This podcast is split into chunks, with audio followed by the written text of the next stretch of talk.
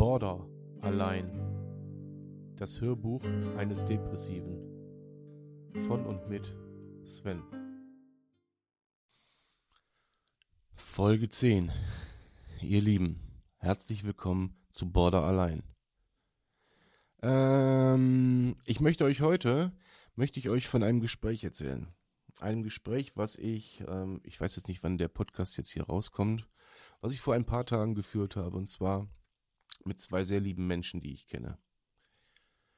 Ich will jetzt zu ihrem Krankheitsbild überhaupt nichts sagen. Hm? Ähm, es geht einfach nur darum, dass auch sie äh, Störungen hat, anders als anders anders gelagert als meine, aber äh, ja empfunden auch viel krasser als meine, äh, die auch ihr Leben da ganz anders beeinträchtigt als das äh, als das meinige. Aber das ist halt nun mal so.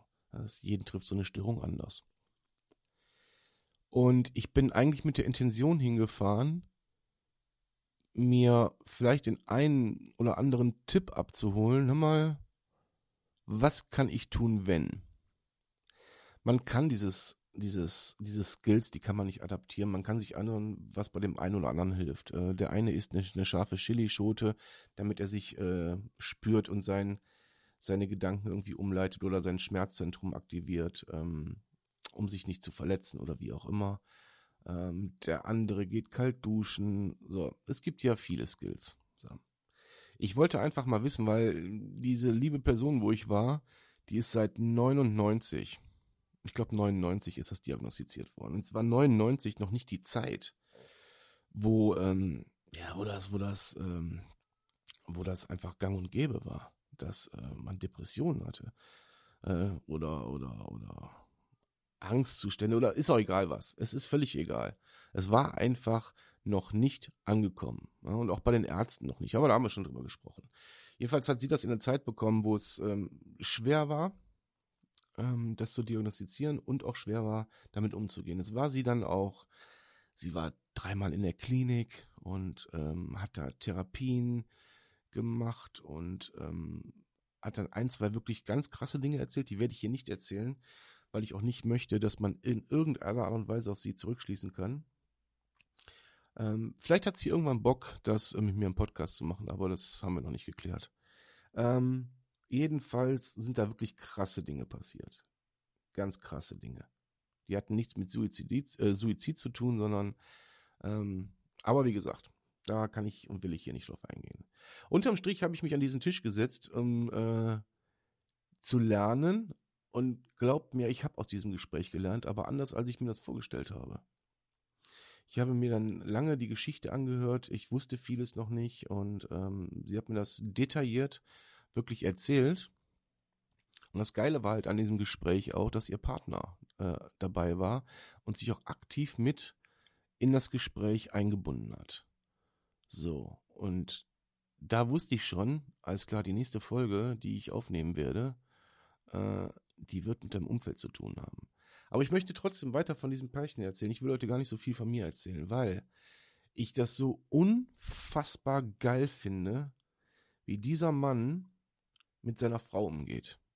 Dieser Mann, äh, glaubt mir, der hat einiges durchzumachen. Damals wie heute. Wenn es auch heute vielleicht nicht mehr so, so, so akut und so schlimm ist, das kann ich nicht beurteilen, das mag ich auch nicht beurteilen. Aber dieser Mann, was dieser Mann aushält auch teilweise ähm, und auch welche Hebel der in Bewegung setzt, um seiner Frau zu helfen. Da äh, ist mir während des Gesprächs wirklich, haben sich bei mir, hatte ich eine Gänsehaut, weil man sich selbst in diesem Gespräch dann auch äh, die Frage stellt, was leistet dein Umfeld eigentlich? Ja? Und glaubt mir, da fallen euch Dinge ein, die findet ihr nicht schön die findet ihr einfach nicht schön. Dann wird einem erstmal bewusst, wie sehr man sein Umfeld, sein direktes, aber auch sein indirektes Umfeld mit in diese Scheiße reinzieht. Also in diese Scheiße in Anführungszeichen gesetzt. Ja? Ähm, wenn man sieht, wie das mental, welche, welche Herausforderung das für, für den Partner ist, mit, ihr müsst euch vorstellen, ihr, ihr seht diese Krankheit ja nicht. Und dieser Mensch, der wird von jetzt auf gleich innerhalb von ein paar Sekunden ein anderer Mensch und ähm, äh, wird gemein. Ich sage jetzt einfach mal, nur so als Beispiel, ich sage jetzt nicht, dass das bei den beiden so ist, sondern er wird gemein, der äh, drückt einen weg, der, der dreht am Rad, der macht einfach so irrationale Dinge, die sich ein normaler Mensch nicht vorstellen kann. Nicht, weil er bösartig ist, sondern weil er eine Krankheit hat oder eine Störung hat. So. Und wenn man dann dem, ähm, dem Partner von diesem, von dem Betroffenen zuhört und dann wächst einem wirklich dieser Respekt diesem Menschen gegenüber, der wächst einem aus der Tasche bis ich habe keine Ahnung wohin. Und auch wenn der dann so ein bisschen preisgibt, wie sehr ihn dann auch Sachen einfach auch treffen, aber auch welche, welche, welche Vorkehrungen er für sich trifft, damit das bei dem anderen nicht ausbricht, wo er dann auch mal zurückstecken muss oder wo er sagen, immer zum Schutz äh, seiner, seiner, seiner Frau sagen muss, du pass mal auf, geh mal lieber ins Bett, leg dich mal lieber hin oder lass mal lieber das sein, äh, einfach weil er sie in- und auswendig kennt. Die beiden sind seit weit über zehn Jahren zusammen und ähm, Natürlich wächst man auch dann äh, mit so einer Krankheit, aber das ist, das ist unterm Strich, ist das eine extreme Belastung. Ja? Und der wandelt diese Belastung aber um und sagt ganz einfach, ja, aber ich liebe sie. Und dann tut man das auch gerne. Und da hat sich bei mir äh, wirklich, da hätte ich heulen können. Der, ich, mich, hab, mich hat diese, diese, ähm, also er hat jetzt nicht wortwörtlich gesagt, ich liebe sie, aber er hat das ganz klar gemeint und äh, es ist so ein Zusammenhalt zwischen den beiden und so ein Vertrauensverhältnis. Ähm, das hat mich, das hat mich äh, auch extrem getriggert aber ähm, diesmal eher positiv. Also ich habe da gesessen und habe gedacht, mein Gott, Alter, was bist du ein Arschloch? Ja, was hast du in den letzten, bei mir ist es ausge, wirklich akut ausgebrochen, alles, äh, die letzten zwei Jahre. Ich habe das, glaube ich, schon mal erwähnt, aber ist egal, ich wiederhole mich ja gerne. Trag das seit 30, 35 Jahren in mir, aber akut seit zwei Jahren wird es immer schlimmer. So. Und in den letzten zwei Jahren ist viel Scheiße passiert, die ich verzapft habe. So. Und ähm, ja, das Tippeln im Hintergrund ist mein Hund. Hier ist nichts professionell. Nicht mal ich. ich esse, ich esse recht. Ich trinke auch Kaffee dabei. So, und da wird einem bewusst, ähm, Digga, was hast du da verzapft? Was hast du mit Menschen gemacht? Was zum Teufel müssen, müssen, die, man, die haben ja auch ein Leid. Ja, die haben auch eine Schmerzgrenze und die sind weit darüber hinausgegangen. Man, äh, man denkt an sein Kind oder an seine Kinder, an Freunde, die jedes Mal äh, auf sich auf neue Situationen einstellen mussten, das alles mitgetragen haben. Und man steht da so als Egoistenschwein vor sich selber da. Versteht ihr, wie ich meine?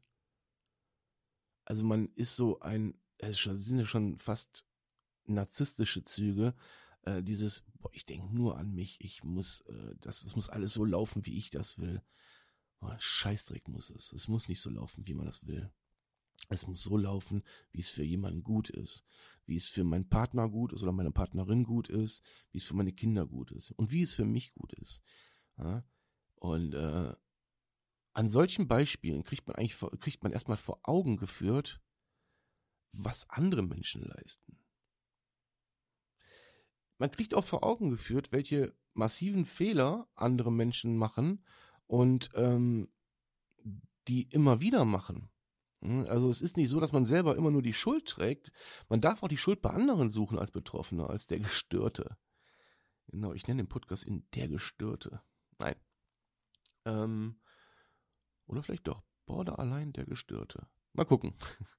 ähm, und ähm, man darf die Schuld auch bei anderen suchen, ähm, weil auch die anderen sind ja nicht ohne Schuld. Aber mein Gott, jetzt mal im Ernst, wer bin ich, wer seid ihr, wer ist jeder einzelne von euch, dass er schuldfrei anderen suchen und verurteilen darf? Wir sind da, keiner ist frei von Schuld.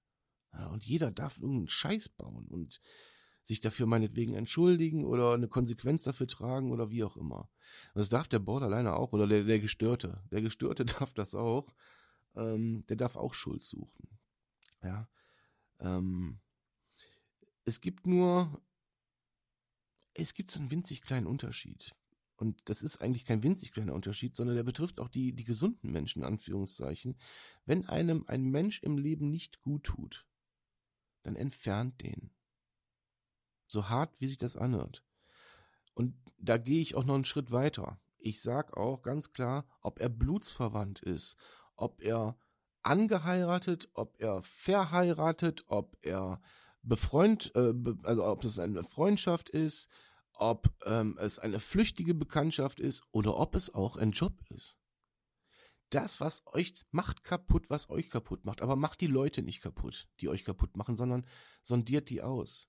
Ja? Die machen euch vielleicht unterschwellig kaputt, ohne dass sie es böse meinen. Also man darf den Leuten da jetzt nicht äh, irgendwie Mutwilligkeit unterstellen, aber sortiert aus, was euch kaputt macht. Das ist so die, die Message heute. Weil, wenn ich an dieses Pärchen denke, von dem ich gerade äh, berichtet habe, ähm, die machen sich dabei trotzdem nicht kaputt. Und das ist eine Gratwanderung, die die da hinkriegen. Vor der ziehe ich sämtliche Hüte, die ich habe, ähm, verneige mich, fall auf Knien und sag, boah, ich bewundere euch dafür.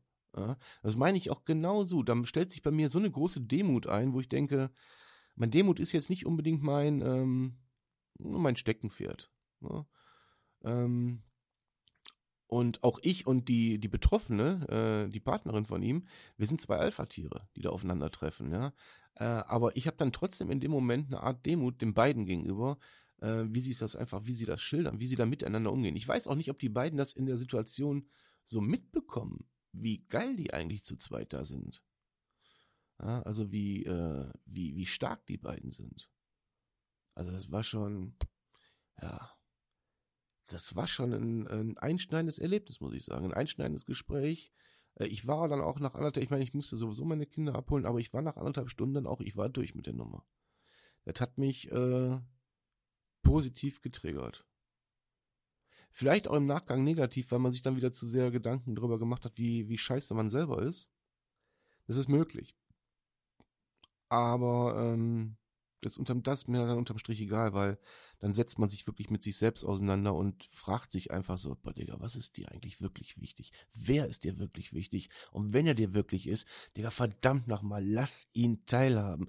Lass, nimm ihn mit in deine Welt. Er nimmt mich doch auch mit in seine. Jeder Partner nimmt doch den anderen mit in seine jeweilige Welt. Und irgendwo trifft man sich doch zusammen. Und was bin ich für eine arrogante Drecksau, wenn ich sage, es zählt nur meine Welt? Ja, dann gehört mir einfach ohne Deckung einer in die Schnauze gehauen. Das darf auch ein K.O. sein. Um das ganz krass zu sagen. Ja, und da muss man sich auch an den Eier packen. Egal, ob man krank ist oder nicht, es kommt dann irgendwann der Punkt, wo man auch mal, äh, ähm, wo hoffentlich dann auch dieses, dieses, ähm, dieses Empfinden dafür ein ganz normales wird, weil es ist das scheiß Leben, es ist ein scheiß Geben und Nehmen. Und nichts anderes. Nicht mehr und auch nicht weniger. Und an alle, die da draußen jetzt wirklich auch betroffen sind und sich gerade überlegen, jo, kenne ich kenne ich. Scheiße. Entschuldigt euch einfach mal. Sagt eurem Partner einfach mal, tut mir leid, ähm, ich weiß, was du mitmachst. Sagt dem einfach mal, ihr liebt den. Ja, und sagt dem das nicht nur in einer guten Phase, sagt ihm das auch in einer schlechten Phase. Zeigt eurem Partner, ich bin in einer guten und in einer schlechten Phase, liebe ich dich genauso. Und wenn ich Scheiße baue, dann versuche ich wirklich in Zukunft ähm, mich darauf einzulassen und das mit dir zusammen zu machen. Und nicht aus, aus, aus, aus, einer, aus einem falschen Egoismus, sage ich jetzt einfach mal heraus, ähm, den Partner so vor den Koffer knallen, dass, dass ihr ihn einfach von euch entfernt. Den Tipp kann ich euch wirklich, wirklich, glaubt mir, ich weiß, wovon ich rede, den kann ich euch nur wärmstens ans Herz legen. Irgendwann habt ihr diesen Rückhalt nicht mehr, weil dieser Rückhalt der ist auch Mensch. Und der hat irgendwann seinen Rucksack auch voll. Da solltet ihr euch darüber Gedanken machen. In diesem Sinne, vielen Dank fürs Zuhören. Bleibt gesund, euer Sven. Schatz, ich bin neu verliebt. Was? Drüben. Das ist er. Aber das ist ein Auto. Ja, eben. Mit ihm habe ich alles richtig gemacht. Wunschauto einfach kaufen, verkaufen oder leasen. Bei Autoscout24. Alles richtig gemacht.